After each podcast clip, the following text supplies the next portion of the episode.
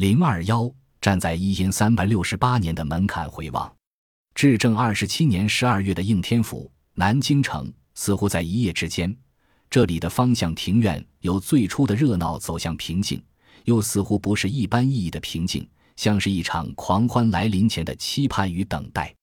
从洪武门到承天门，在这条城市的中轴线上，大大小小的瓦舍勾栏粉刷一新，各家商铺也换了颜面。随着人流穿过御街，先借用这个名称，两侧是即将启用的大明中央机关府衙。过了承天门，就进入了即将启用的宫城。十二月十一日，李善长率文武百官奉表劝进，表文大致内容如下：天下已经扫平。那些期盼过上好日子的老百姓需要一个圣明君主，只有你吴王殿下登基，才能顺乎天心民意。在李善长递交的这份表文中，密密麻麻地签满了名字，有李善长、刘基、朱升、宋濂等一大批文人志士的名字，也有徐达、周德兴、汤和、常遇春等一大批带兵将领的名字。凡在朱元璋手下担任军政要职的人。都在这本奏折上写下了自己的名字。朱元璋看罢表文报，已哈哈一笑，然后将奏折还与李善长。他言道：“当年我攻下徽州路的时候，三顾茅庐，请自己的本家朱生出山。当时朱生送我三句话：高筑墙，广积粮，缓称王。六年来，这三句话九个字，我始终不敢忘记。”李善长好像料到朱元璋会有这么一说。赶忙接话道：“吴王所谓此一时彼一时也。朱先生六年前劝你暂缓称王称霸，是因为我们的实力当时还不够强大。如果称王称霸，则容易引起四面强敌的围攻。但是现在形势不同了，放眼天下，唯吴王独尊。你现在称帝，而且可以归拢天下的民心，得民心者得天下。”你现在已经贵为吴王，登基称帝之后，天下民心尽归焉。在听了这些溢美之词后，朱元璋自然会谦让一番。他说自己功德浅薄，还不足以当此造福万民的皇帝重任。更何况朱家军也仅仅控制了半壁江山，还不到最后登位的时候。朱元璋有他自己的利益考量，要想稳稳当当的君临天下。还有许多障碍需要自己去一一清除，地方军阀割据依然混战，蒙元政权如百足之虫，死而未僵。文武百官的话不可当真，而朱元璋所说的那些自谦之语也只是应景之词。既然这些都是政治舞台上必须要走完的程序，李善长等人只好继续配合，表演跪地叩头请求的戏码。台词无非是：当皇帝不是你一个人的事。而是为了天下百姓。如果你朱元璋不来当这个皇帝，那么就是辜负了天下臣民。正所谓天命不可违抗。如果你再不同意，我们这些做臣子的只能顺乎天意，以死相请。朱元璋嘴上虽然没有答应他们的请求，但是心里还是很满意这一套君臣之间的双簧游戏。那帮急火流星催着自己当皇帝的文武大臣，究竟图的是什么？无非是现实给他们带来的金帛之富、声色之余，以及操弄权力的快感。那些不明就里的人，还真以为他们是为天下生民计。人生天地间，忽如远行客。这是人生大起大落后最为真切的感受。帝王的金銮殿是金银的窝，玉石的窖。是人间仙境，当百姓奔走呼号、流离失所，当皇帝却可以温香软玉、天上人间。金銮殿这个让无数英雄既爱且恨的地方，对朱元璋来说，做皇帝就像是做了一场春秋大梦，一切来得太过波折，也来得有些虚幻。不要说让天下人认可他这个平民皇帝，就是让他自己相信眼前所发生的一切。也需要一个情绪上的缓冲期。然而，当群臣打着天下民意的旗号将他绑架于权力塔尖的时候，朱元璋的心里发生了微妙的变化。自己既然是来拯救万民的，为什么不能舍身取大义呢？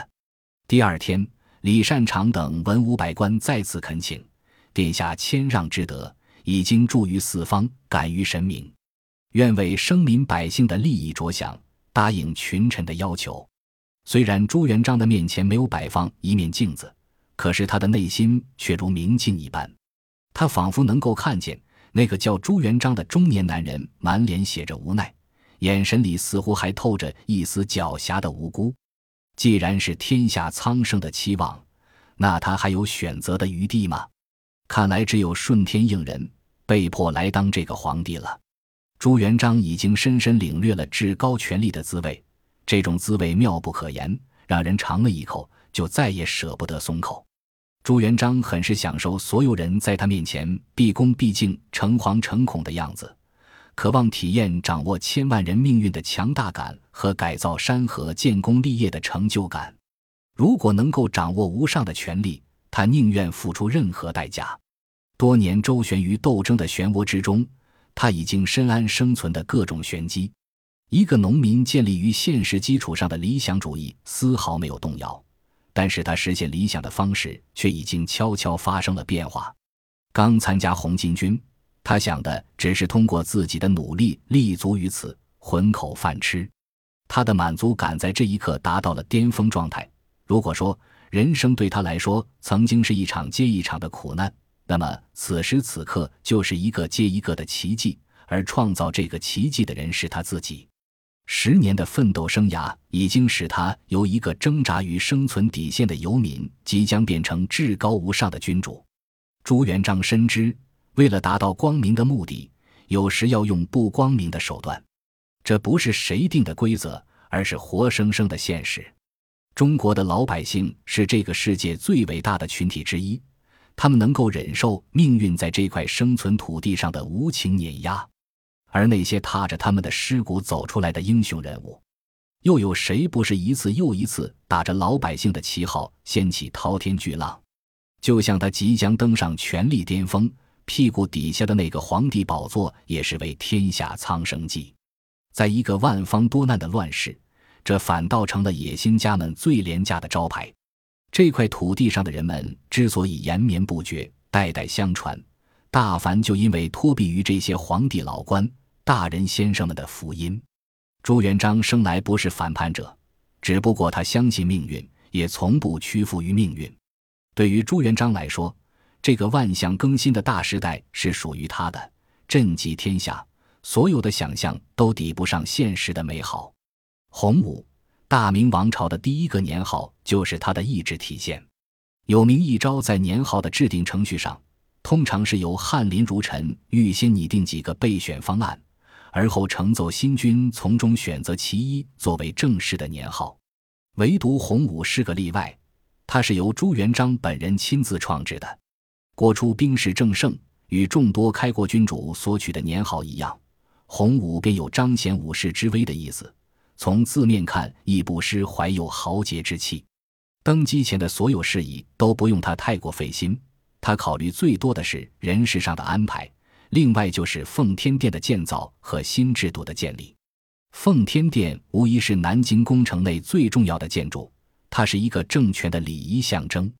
朱元璋本就是一个心思细密之人，当他的新王朝已有眉目时，就着手谋划旧制度的兴废事宜。更重要的是，要将自己心目中那一套对皇权的所有想象的礼仪恢复起来，因为那是关他朱家王朝的颜面。至于人事安排，朱元璋虽然早已了然于胸，但一些关键位置还在考量之中。